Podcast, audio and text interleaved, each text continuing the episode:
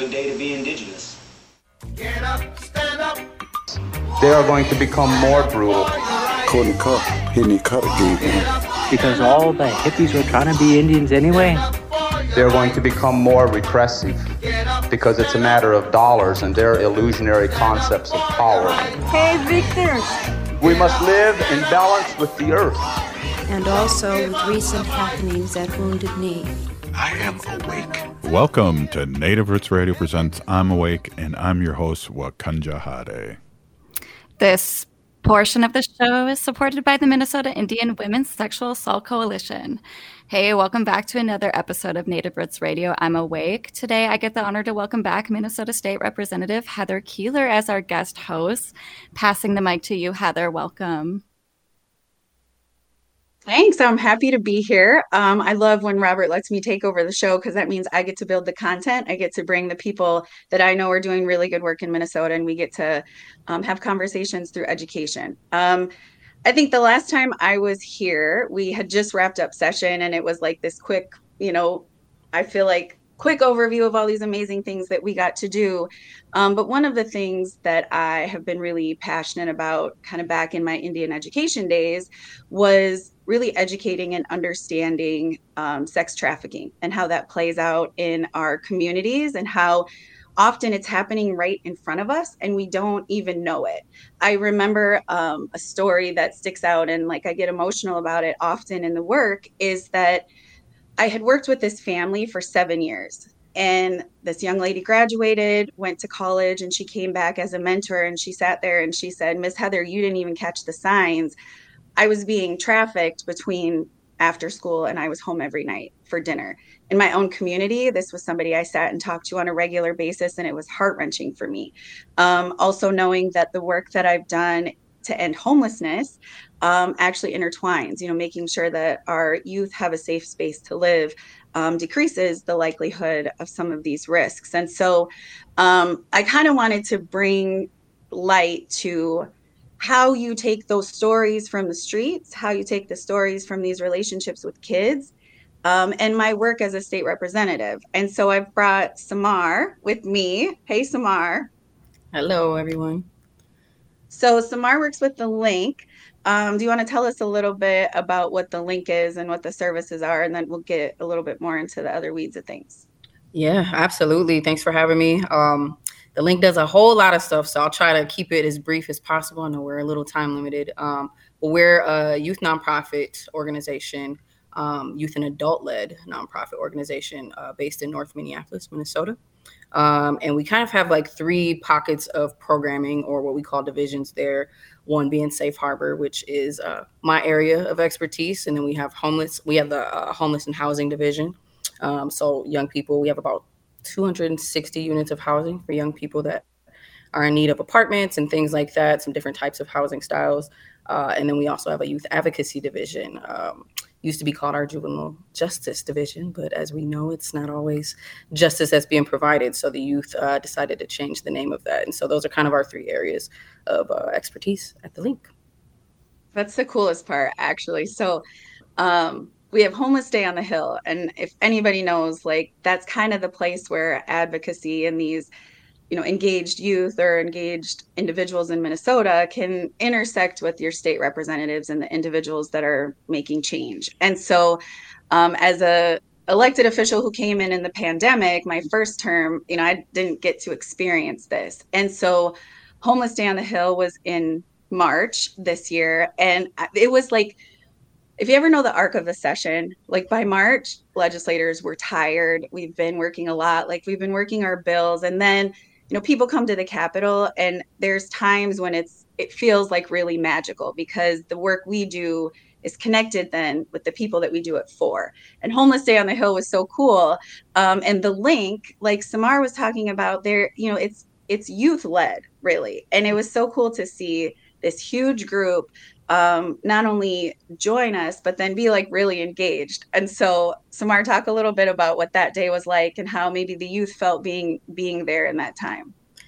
Yeah, um, oh, those days are always really incredible. They're long days, but I think they're probably one of the most fun, um, not necessarily activities, but kind of days of advocacy that we get to do. Um, the young people. We have five youth advisory boards at the link, and uh, you know, year round, they're working on policy changes. They're leading workshops. They're helping to hire and sit in on interviews and do all kind of cool things. Um, and so when the session came around, they kind of really got to put that into practice and see what that felt like to walk into the Capitol.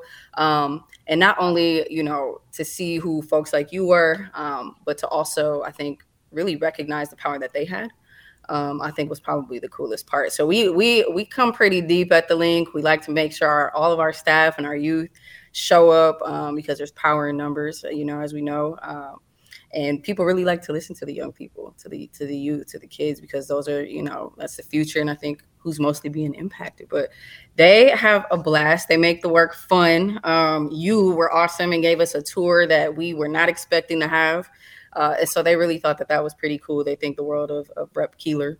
Um, so, but it was just an awesome day to see him testify and help out, yeah. you know, with some of that stuff. So that was a fun day. And it was crazy because I had like meetings all afternoon and I came around the corner and y'all were standing outside the elevator. And I was like, we're going to go introduce you guys to some of the key people who played a role in getting that legislation passed because, um, you know, the Youth Homeless Act was designed by kids youth they were street you know outreach workers. And so i think the link is just an example for other organizations too that when you're doing this work that you want to positively impact the youth which as indigenous people we talk so much about seven generations that you know the key is to have the youth deeply involved and really helping to lead uh you know lead the ship on that. And so that was awesome. And then that night we had some of the youth were actually testifiers um, in committee, you know, asking for funding. And we kind of joked around because I had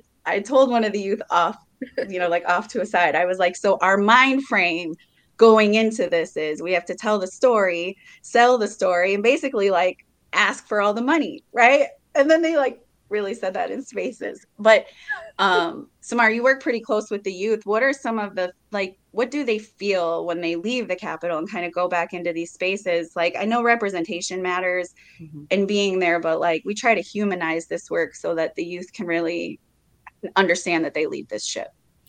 Yeah, I think um, they definitely felt empowered. I think they felt like, um, you know, being a part of something like that was more reachable um, than it you know seemed before they got to experience the Capitol and experience the tour and see each other testify and you know so I think they felt like it was possible and I think that's one of the key pieces to working with young people is is opening up the door for them you know and and helping them to experience all of these new things and, and build hope because with hope I think comes a lot of success and they're very smart. So I think they they felt empowered. They felt they could create and make changes. They felt like they did create and make change. Um, and that also, I think, uh, extends to our staff at the link too. A lot of us and some of our uh, newer staff or younger staff had never been in the Capitol um, or experienced that either. So, yeah.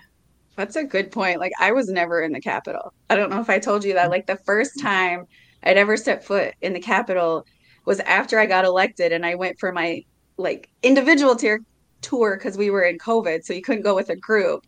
Um, and I remember like stepping on the floor for the first time. Like this should not be the first time I'm here. Yeah. So I love that the kids come. And then we come out to y'all too. Like I came to one of your panels to see them doing this work. You know, these organizations don't just show up and say they do the work. Like when you go out and check on them, you know, they're really invested in these relationships and they um really matter and you become like invested in the work. So I I appreciate the work you do and I know Minnesota's better um, because of it. I know that we're about to go to break in a little bit. When we come back, we'll talk a little bit more about uh, sex trafficking. I just want to give people a heads up that that's what we're going to be talking about. We know that this is something that is extremely difficult for some. Um, we know that it impacts many Minnesotans.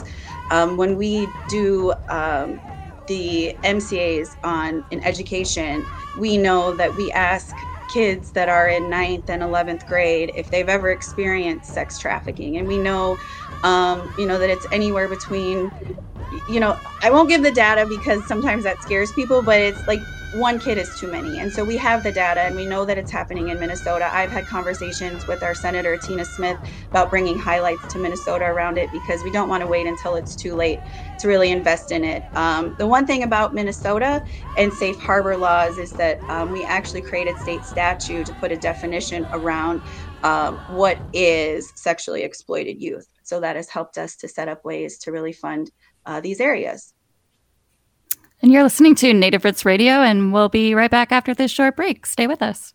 I heard sex trafficking happens a lot in Indian country. What is that? Here are some of the real reasons why sex trafficking happens in Indian country unequal gender roles that were forced on us by colonization, communities don't have enough resources, silence around domestic and sexual violence, lack of attention and justice for missing and murdered Indigenous people. There's a lot of behavior that keeps our communities out of balance. These are just a few true reasons why Native communities are targeted by traffickers. When these acts of violence happen in our communities, it opens us all up for exploitation. Sponsored by the Minnesota Indian Women's Sexual Assault Coalition. Hey, this is Robert Pilot. I taught in St. Paul Public Schools for over 25 years, and I want you to join the team and make a difference in our children's future. Right now, St. Paul Public Schools is offering hiring and retention bonuses up to $10,000 for a variety of teaching and classroom support positions for the next school year.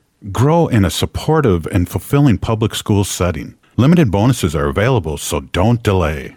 Apply at spps.org/careers. Hey, Ogama, I've been hearing a lot about this term, climate justice. What is that? Climate justice is recognizing that the negative impacts of climate change don't affect all people equally. It also means transitioning from a fossil fuel based economy to a more sustainable future. MN350 is one of the groups that's pushing for this transition to protect our futures. You can even get involved too. That's great, especially since I'm concerned about pipeline projects like Line 3. How can I help MN350? Just find them on Facebook or visit mn350.org.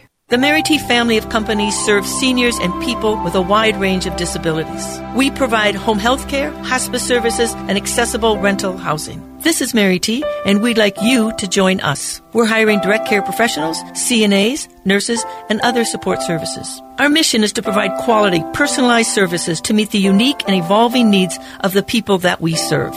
Join a Minnesota family owned company that was founded on a history of care. Apply today at marytinc.com slash careers.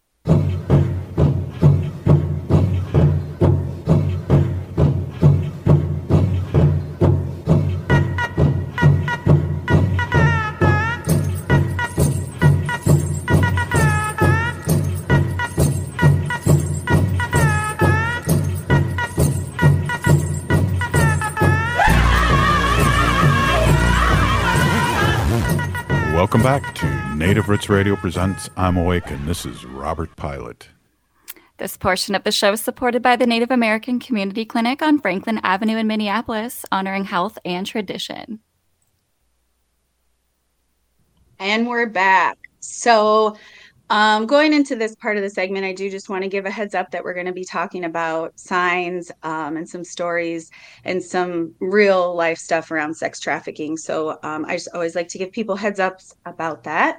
Um, but one of the things that Minnesota has done is our safe harbor, our safe harbor law actually protects youth from being arrested for prostitution um, in the state of Minnesota. In the past, some, you know, if, if a youth was involved in sex trafficking, it would end up being more um, of a criminal space for our youth. And we know that that's not the case. And in Minnesota, we've really made those changes to, you know, there's there's a way that you have to set up statutes so that you have the language to be able to make the changes. That's kind of what we just got done talking about. But um, the reason that the youth were at the Capitol is because we were working on getting funding for um, Safe Harbor. And CeMarr is the Safe Harbor Division Director over at the link. And so, CeMarr, do you want to talk to us a little bit about what this funding will do and some of the expansion and ideas that we can really invest in the community to make an impact?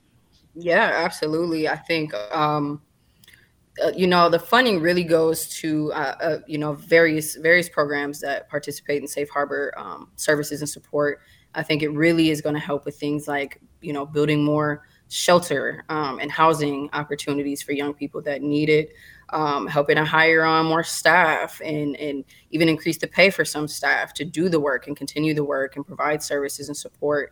Um, it'll all, also increase some of the services that come from the statewide approach. So, for example, um, the Safe Harbor Law kind of created what we call um, our regional navigators. Uh, there's 11 of those within the state of Minnesota, two of those being tribal navigators specifically.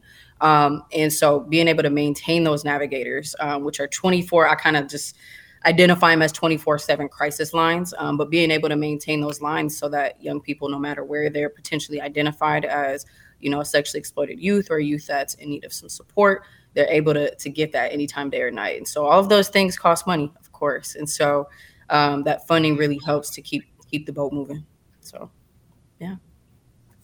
Yeah, we talk a lot about how hard this work is and the longevity of like when people get into this work, uh, you know, how long they stay or they go and, and they leave because of the uncertainty of the funding. And when you're so underfunded in these crisis, I call them the areas of love. Like this is love work. Like you show up because you love this work and you want to impact these kids. And it's not necessarily always about the money. Um, but what we tried to do this year is really invest deeply. You know, so like CeMarr said, we can have individuals that do this work. But what we've seen is some of the best individuals in this work actually were youth that were being served at one point or utilizing the services. And so, um, talk a little bit how the link helps in that transition, you know, from being youth to mm-hmm. then being a professional in this work. Yeah, so I'll kind of start just maybe by telling you a little bit about what we do within our Safe Harbor division. So um, we do have 24 7 shelter for minors. We have housing programs. We have um, what we call supportive services, which includes that regional navigator line, but it also includes things like um, law enforcement victim support, it includes family support. Um, mobile case management, aftercare, all of these different aspects that we've we've learned from young people um, are really important to have. We can't just have you know you come to shelter and then when you leave you don't get any services. Um, and so that it starts really when they come into the program. They get to lead their goal plans. They tell us you know what it is that they they need. I mean they've survived honestly um, already on their own, so they're good at quite a few things when they already come in. So one of the things that we try to do is help them kind of hone in on those skills. You know, what skills do you already have that apply to this work? Um, you know, once they kind of move throughout programming, they can apply to be on one of our youth advisory boards. And through those youth advisory boards, they are paid staff. They are paid at the same rate as our youth specialists, our adult staff um, in our shelter programs and things like that. Um, you know, we do things like we said, uh, public speaking and all of that good stuff. But the key to that is really helping them to figure out how do they process and talk about that work right i know i just went and talked about this at the capitol but how do i how do i say this in an interview so helping them kind of revise their resumes and practice their interview skills. And one of the things growing up when you know i was doing this work nobody told me that. I was just doing and doing and doing. Um, so that's yeah. one of the things that is really just kind of important is like they won't they don't have a resume built so how do we help them do that? And so um, getting them into positions of power you know whether that's you know going to the capitol and things like that or with you know the minnesota department of health or um, dhs and things like that. So where can they actually make big decisions? And uh, we just kind of help guide them through that process try to introduce them to people that also share uh, it, you know in in those values and in their communities and being connected in those communities. So um, We've learned uh, recently, more recently, that uh, even though we serve up to the age of 25, so their 25th birthday, um, we have a lot of young people that have wanted to remain on those advisory boards and remain involved. So that's been a new um, kind of identifier. And we're trying to figure out how do we maintain this uh, since they want to stay so oh. Yes. So it's been interesting. We've hired a lot of them on staff too. So they're also doing things like working in our programs, um, right. whether that be front desk work or being a youth specialist and doing direct service themselves. Um, yeah, all kind of stuff. That's kind of cool. It's like that alumni mentality. Like they went through yes. it and they're so proud of it that, that now they still want to stay involved. Well, that says a lot about what you guys are doing over there and like how you really embrace people holistically, which is, mm-hmm. you know, we've been saying that forever. You can't just like give a kid a house and expect that they're going to be able to thrive um, and really teach them and give them the tools to be successful. So, my hope is that as y'all do this, and this is happening all over the state, it's really happening all over the nation. Safe harbor is something that happens not just in Minneapolis, St. Paul, but all over Minnesota and all over really the nation. Um, but what I hope is that we're building up our youth in this way that then they become leaders who sit at the tables um, with me you know, because we have really unique stories and we're seeing the shift in leaders who are coming from the industry of love. You know, we do have more social workers, individuals who have gone through the struggle of life that end up at these tables. And so, um, you know, the message kind of every time I, I come on, especially when I steal the show, is that um, you know, it's you. It's people like you, CeMarr. It's people like the youth that we work with. It's the individuals who show up one day at the Capitol and feel ignited to get engaged is really how we make change. And so um, I hope that that message has been real clear um, in this example of how this works. But um, also, let's kind of move into some of the signs. Like I had talked about the young lady that I had worked with, and she came back and my mind was blown that I had missed something as simple as she messaged me and said it was my lipstick. You know, they gave me lipstick to start wearing and I, you know, I learned these different things. And so um what what are some of the signs that for those of us who work with youth maybe just need to be a little bit more mindful of? Yeah, absolutely. Um, well, to start, I just want to make a little bit of a disclaimer that there's no single sign that's going to, you know, necessarily tell you that someone's been trafficked or not. And so, just to be mindful of that there's a lot of similarities, but every young person that comes into our program has a very unique and, and different situation. Um, and, and it's hard. It's hard to, to identify, but there's a lot of ways that you can look. And part of that is building those relationships. So knowing, you know, the young people that are in front of you, also thinking about, um, you know, what perspective you're coming from. Are you looking at them as a parent? Are you looking, are you a healthcare professional? What does that really look like? Um, but it can be things, you know, from them being malnourished. It can be, you know, uh, if you are a healthcare professional, for example, are you seeing, you know, abortion after abortion or STIs and kind of consistency in that? Um, some of it is just around, you know, are they making eye contact with you? Do they feel, uh, you know, hesitant to make decisions? Um, are they able to speak without someone else in the room? Those kind of things. Um, some of them, some of it could be physical. Um, you know, one of the signs that some some traffickers uh, mark kind of you know quote unquote mark their territory. So looking at tattoos um, you know our youth coming to school or coming home with new jewelry and more money and you know new clothing? But you're like where is this coming from? You don't have a job or your job isn't enough to to pay for some of this. So it's really about knowing the young people that you're around and thinking about you know some of the changes uh, that that you might be seeing some of the fear that i know that we've talked mm-hmm. about is um, especially youth that have maybe been in the foster care system or you know with the indigenous population of native american children. So um, you know in, in the conversations that i've been a part of kind of peripherally is that higher risk group of individuals and that housing them and giving them you know that safe place keeps them safer um, long term. And so you and i have talked a little bit about that you know that cross section of like if we house them that keeps them safe as well. And so, talk a little bit about the shelter component of that and how uh, maneuvering from when they first get involved with you to then how we provide shelter for them. Yeah, so um, just kind of going back, you know, the average age of entry in into what um, a lot of people call the life or the lifestyle of prostitution or exploitation is 12 to 14 years old. Um, and we're seeing a lot of young people come into our programs that simply don't have stability. They don't have a home to go back to or that home is unsafe or uncomfortable. Maybe they've been kicked out, which you know a lot of LGBTQ uh, youth uh, kind of had that that particular situation happen where they're kicked out of the homes. Um, and then they're more vulnerable outside. Nobody's necessarily wanting to hire them. There's just so many different, uh, so many different ways. But I think housing and policy change uh, is really what the link sees as kind of the foundation of change for sex trafficked youth. They need a safe place to be, a safe place to go, and a place to start. Nothing else is going to help if they don't have that. That's true. See, this time goes really fast. I told you we could probably talk about this for a long time.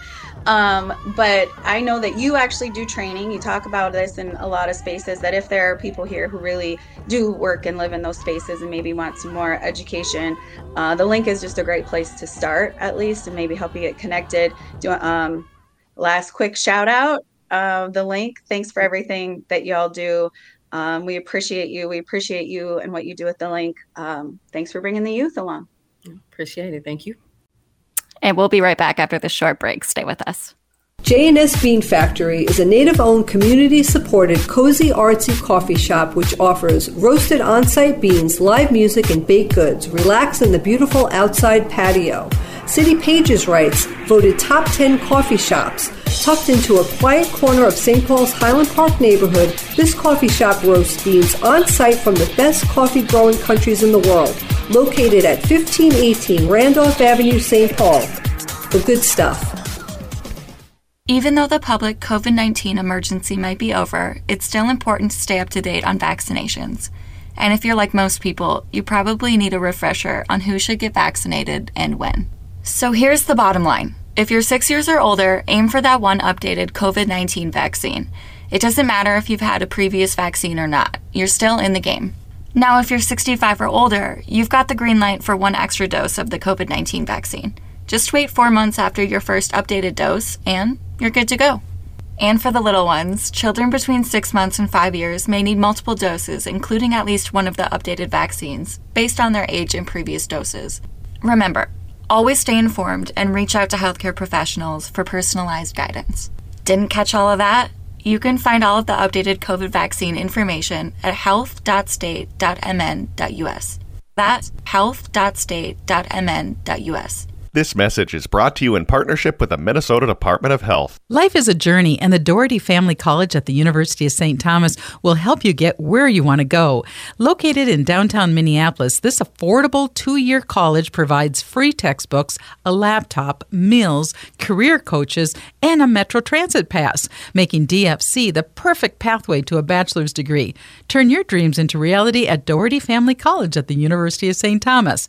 Apply today at DFC fc.stthomas.edu. Your Blue Line Extension Project wants to hear from you. We are working on extending the Blue Line light rail into North Minneapolis, Robbinsdale, Crystal, and Brooklyn Park and connecting it to our growing transit system. Tell us about your neighborhood, your business, your family, and what you need from your Blue Line. Learn more and share more of your story at yourblueline.org.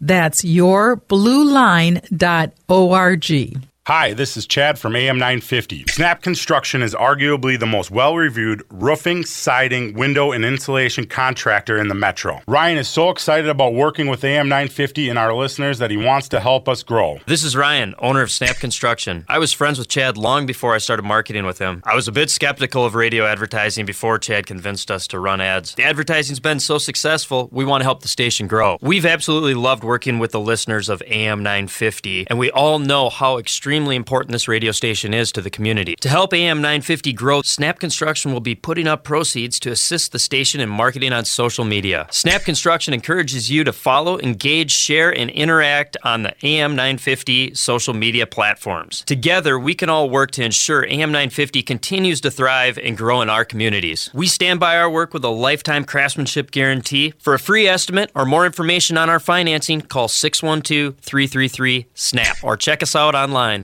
With a look at your AM 950 weather, I'm Patrick Lilia. Clear tonight with a low of 58, then more sunshine Tuesday with a high of 83.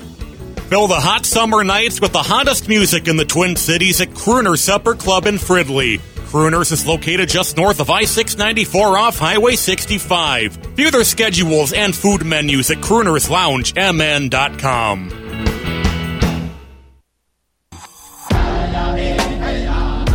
Hi, this is Representative Sharice Davids from Kansas. I'm Ho Chunk, and you're listening to Native Roots Radio. And we're back to Native Roots Radio presents I'm Awake, and this is Robert Pilot. This portion of the show is supported by Minnesota 350, a grassroots organization fighting for climate justice. Before we get back to our guest host today with Heather Keeler, we're going to take a quick listen to Lieutenant Governor Peggy Flanagan's newest update from the Capitol. Ani Buju. This is Lieutenant Governor Peggy Flanagan, and I'm joining Native Roots Radio with an update from the Walz Flanagan administration. On July 1st, many of the incredible accomplishments we made last legislative session went into effect. Free breakfast and lunch for K 12 students in summer academic programs. And this fall, K 12 students across the state and participating schools will also have access to free breakfast and lunch at school. No questions asked, no stigma. Believe me, as a parent of a rising fifth grader, there are a lot of hot lunches in my daughter's future. Our budget also has big investments in K 12 education for the next two years, or biennium in legislative speak, including tying education funding to inflation beginning in 2026. Another big investment for Native students includes increased funding for American Indian Education Aid and new restrictions on its uses to make sure that all of the funding gets to Native students without being used for other purposes. And on July 1st, new funding for the native language revitalization classes in public schools came into effect. Soon it will be much easier for native students to learn their languages in Minnesota. Our budget also increased investments in health equity for communities disproportionately impacted by health inequities, including Native communities and communities of color. We established the Office of American Indian Health at the Minnesota Department of Health and funded the Native American Elders Coordinator position at the Department of Human Services. We permanently funded traditional healing grants for substance use disorders and expanded access to culturally specific substance use services. And we're starting to see money get into communities through our Family Homeless Prevention and Assistance Program. And in the coming months, new first time homebuyer programs will launch and be available throughout the state increased investments to assist local governments and administer elections. We established the Digital Fair Repair Act, which requires technology manufacturers to continue providing the parts and equipment to maintain and repair digital equipment. And we increased investments and new programs to bolster economic opportunity, including the Minnesota Forward Fund, the Climate Innovation Finance Authority, and the Small Business Assistance Partnerships programs and Launch Minnesota. And we provided $50 million in workforce training grants to help organizations providing job skills and trainings for hiring support for people of color and Native folks. There's still a lot of changes and implementation on the horizon, and more new programs and laws will go into effect on August 1st, including the legalization of adult use cannabis. So, whether I'm dipping dilly bars in Moorhead or visiting a dairy farm in Carver County, I'm excited to continue highlighting the great work that's happening in Minnesota across the state and across the country. Chi-miigwech, Pina Gigi, and back to you. Wow, thank you, Peggy, so much. Pina Gigi, we appreciate all that you do here at Native Roots Radio and for our communities. And with that being said, back to you, State Representative Heather Keeler. I love that she highlighted the fact that when she was in Moorhead, she was dipping dilly bars because Moorhead, which is the district that I represent, is the home of the dilly bars. So that's great. Um, and it's also great like for us to follow up because now for the last half of the show I have the honor to be joined with Representative Jamie Becker Finn. Um, the one of the coolest parts about serving in Minnesota is that we have a Native American Legislative Caucus, um, and we'll talk a little bit more about that. But first, welcome to the show, Jamie. I'm so glad you could join us. Yeah, boozhoo. Get to follow up Peggy though. I know it's like she kind of yeah. I mean, right? It's like a it's like a beautiful reunion. We were just yeah. up in um, Red Lake on the 4th of July all together, and we kind of laughed because there's five of us as Indigenous people who serve uh, in the state of Minnesota. Jamie, do you want to walk us through who they are and kind of what roles they play? Yeah, well, so so I'm one of them. Uh, so Jamie Becker Finn, I represent uh, suburb suburban Ramsey County area. I'm Leech Lake, Ojibwe. Grew up on the res. Still go back home uh, quite often. And then we've got uh, Heather here uh, representing the Moorhead area. Uh, Representative Leash Kozlowski from Duluth. Uh, and then Senator Kunesh. We only have one native senator, uh, Senator Kunesh, who also Ramsey County suburbs. And then we have Peggy, who's a former legislator and our our partner in the executive branch in our uh, legislative work. Yeah, which is so cool because um, for those of you who are kind of uh, legislative nerds, maybe, is that really the Native American caucus for what I think is probably the first time, um, holds a lot of power in the decision making because we sit at these tables, because um, we're in very slim majorities. And so um, you really have to get our caucus, you know, on board for things. Um, but we've also been able to do a lot of education, you know, to the other members. But um, I still feel very new to this role, and I know um, so so Jamie is actually the chair of judiciary. And um, so she's chair Becker Finn, um, you know, when we're in these spaces, but um, that took time. And so talk a little bit about, you know, the growth that you've seen from when you first got elected and where we are now in that power structure and, and how our voices really matter in this system.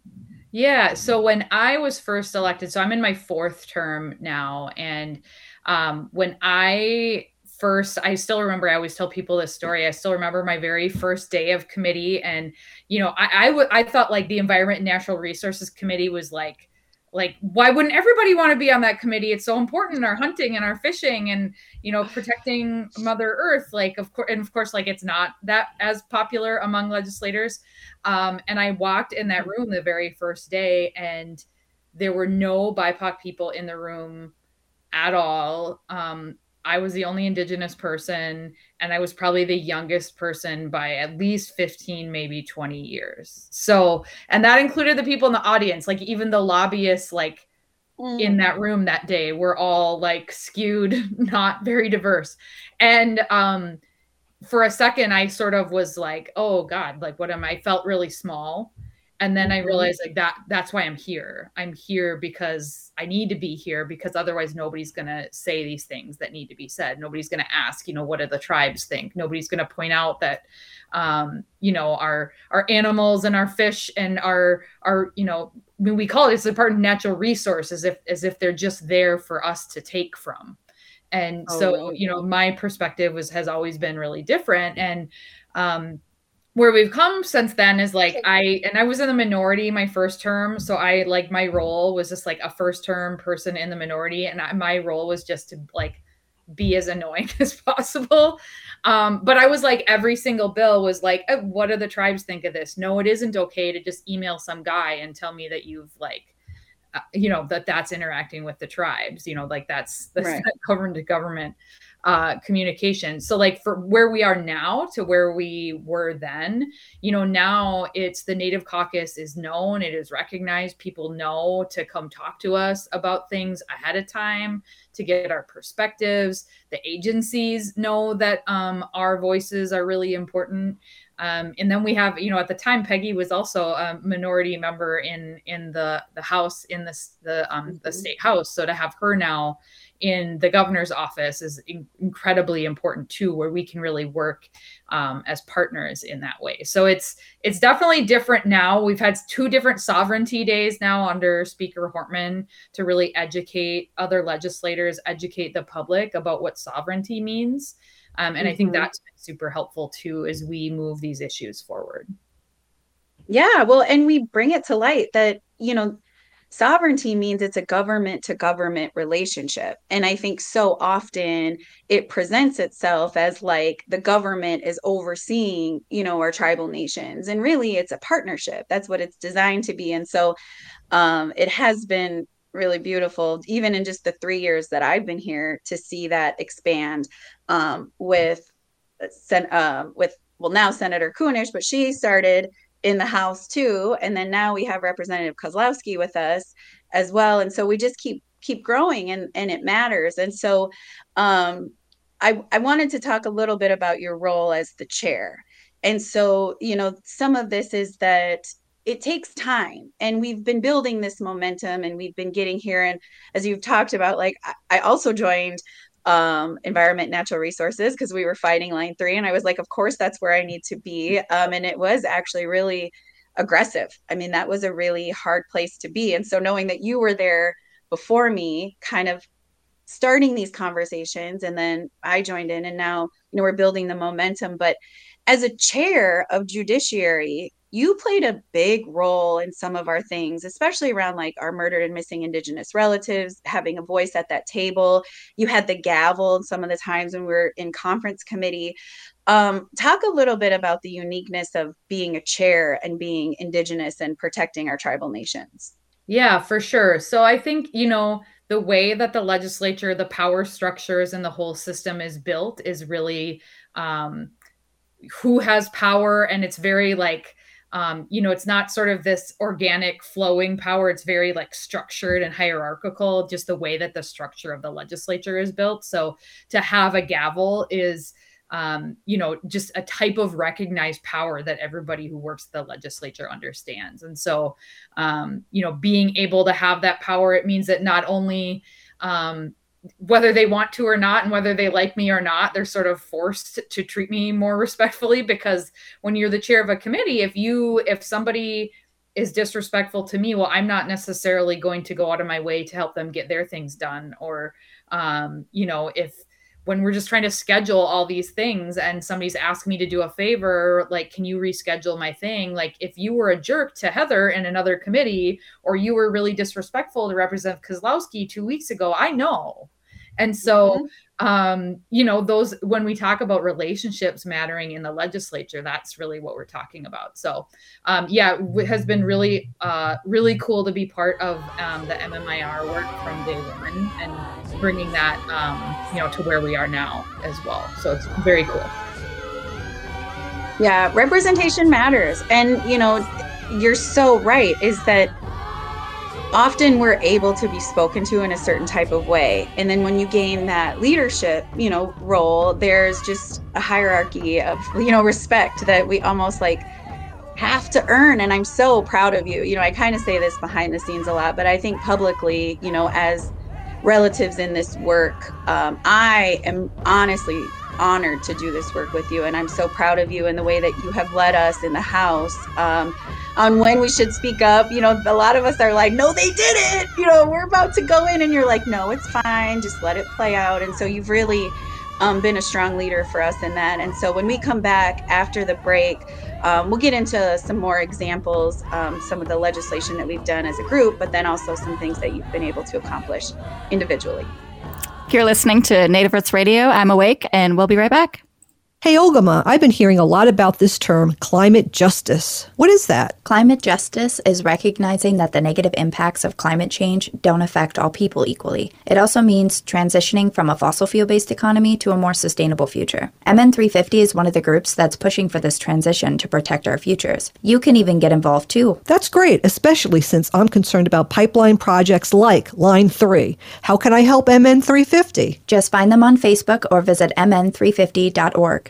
Minnesota has the only original wolf population in the continental United States. And 80% of Minnesotans believe the wolf should be protected. Howling for Wolves is asking Minnesotans to respect our true wildlife manager, the wolf. Their survival is critical to our ecosystems, our communities, and even our economy. As highly intelligent animals with strong social bonds, Minnesota wolves deserve to be protected and admired. Learn more at howlingforwolves.org. Let's, Let's live, live, and, and let, howl. Howl!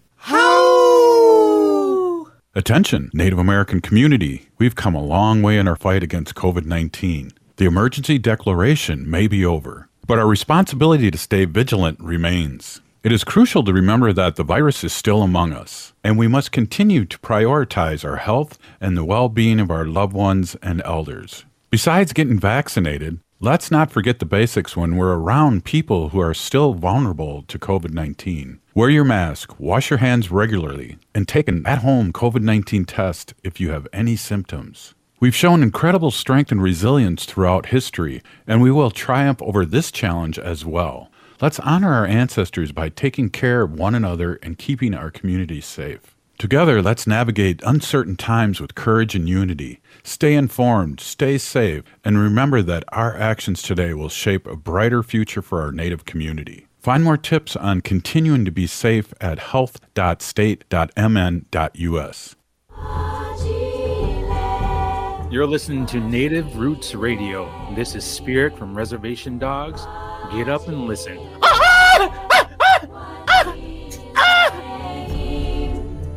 Welcome back to Native Roots Radio presents I'm Awake, and this is Robert Pilot.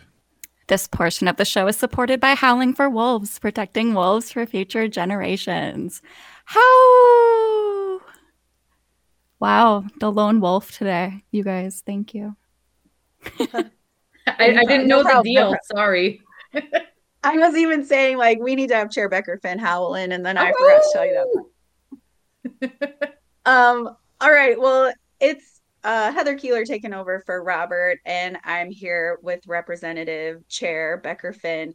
Um, so let's talk a little bit about the Native American Legislative Caucus and how you know we were able to get things done. I think a lot of people talk about the trifecta and these things that the DFL, you know, the Democrats got done. Um, but to be quite honest, I am extremely proud of the work that we did as our caucus. And one of the highlights out of many um, was the Minnesota Indian Family Preservation Act and what we did in Minnesota to make sure that our Indigenous kids were protective at or protected as ICWA was being challenged um, at the federal level. and it was it was emotional. It was one of the most emotional roller coasters I've ever been on. Um, I was licensed ICWA for a long time, and I can tell you, being in those trenches emotionally with you and with um, Kozlowski was extremely meaningful. And um, talk us through kind of we had a real clear message that this was not one individual's bill, that the three of us were authors, and how kind of unique that was.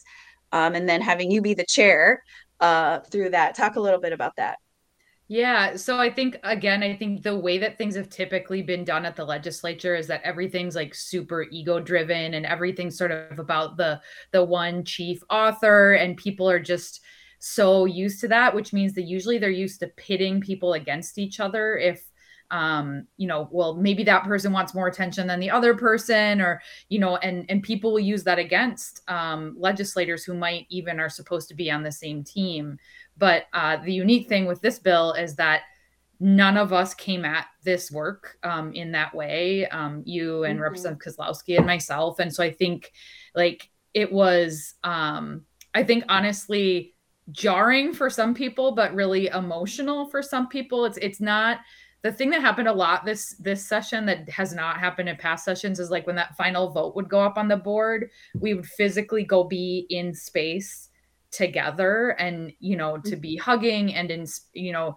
instead of sort of this hyper formal like um you know just counting the numbers i won kind of thing and that's just not how any of us operate as individuals or as a group and so um yeah. i also thought this session was really special not just because of the trifecta but because um the three of us have really been able to work um in a really like real way where we actually care about each other and care about the outcomes instead of caring about like who gets credit or you know any of that kind of stuff. So i think it, it has been a really cool experience you know whether it's mifpa or um, you know lots of other things in other spaces too where we were also able to kind of tag team um, between the different committees that we were on so we could cover more ground and then regroup and still have each other's backs even when we weren't physically always in the same place yeah that was really amazing and I'm not a big hugger. That's not a surprise to people. Um,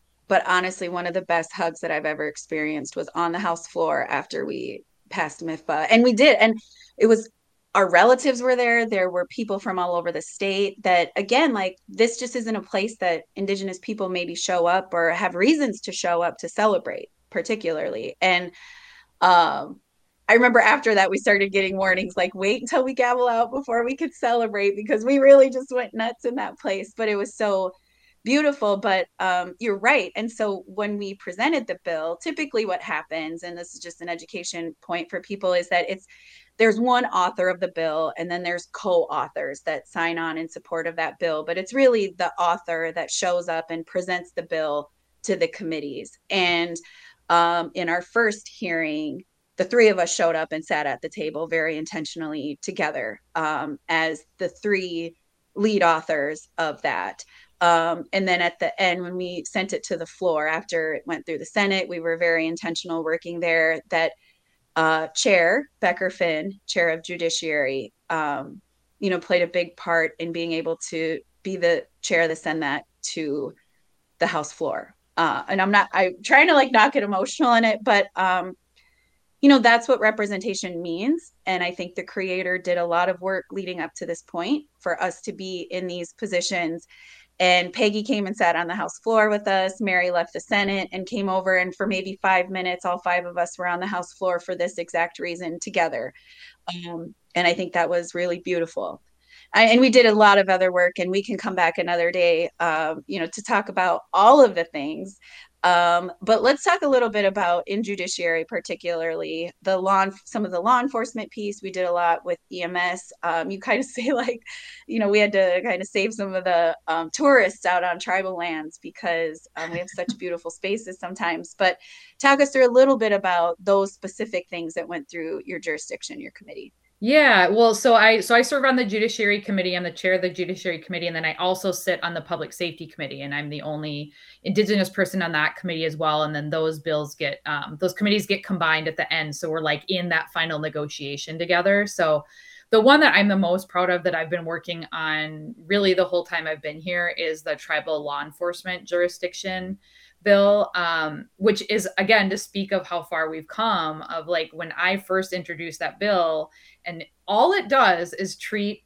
licensed peace officers who work for our tribal nations gives those tribal law enforcement officers the same authority as anyone any other licensed peace officer to enforce the law. Like it really shouldn't be that big of a deal but it was like it was like they couldn't even hold in the terrible things they would think um you know like assuming that our governments are not as well run as like a township or you know, or a county or things like that. And so um to go from that to like we got to a point this year where it wasn't even really that controversial. It was sort of like, well, of course we would want tribal nations to be able to enforce the law. Mm-hmm. So, um, Leech Lake in particular, where I'm from and the community I'm from, I was very familiar with what that meant for our, com- our communities. So, getting that done was super important. And then um, you mentioned the the tourists, so Grand Portage, you know, they're they're way up there, and um, the Coast Guard sort of pulled back from some of the work they'd been doing on Lake Superior um, you know, when folks who maybe don't um,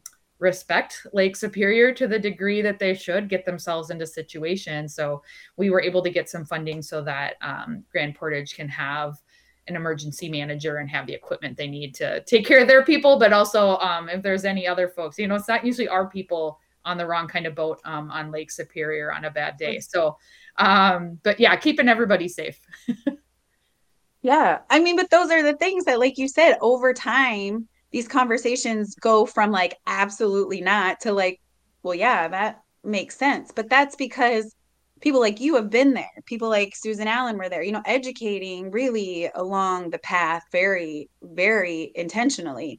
Um, because I want to just remind everybody, as I know that you mentioned where we all serve, none of the indigenous people elected officials in minnesota actually live and represent um, like a, a native nation. So we're we're showing up as elected officials for our own communities and for our tribal communities. And so um, you know i appreciate and i see you for that. Lastly um, i know we have a minute left but you know, generationally, also your dad served in this space. And one of the memories that I have because I serve on the human services was um, the Board of Aging Native Americans and the role that that was, you know, your dad's bill, and you were able to bring that um, to the floor. So, real quick, as we wrap up, you know, the generational impact and how that plays a role. And then our kids are playing on the front lawn, but like, um, talk us through that as being one of those final moments. Yeah well so my dad had back in the 90s had um, got this uh, elders position in the board of aging passed but nobody ever funded it.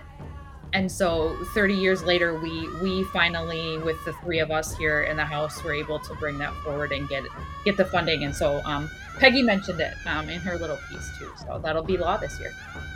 Yeah so when we all come together we all do amazing things. Thank you so much all right. Thank you, Representative Heather Keeler. And we'll be back tomorrow. Thank you. Have a good night.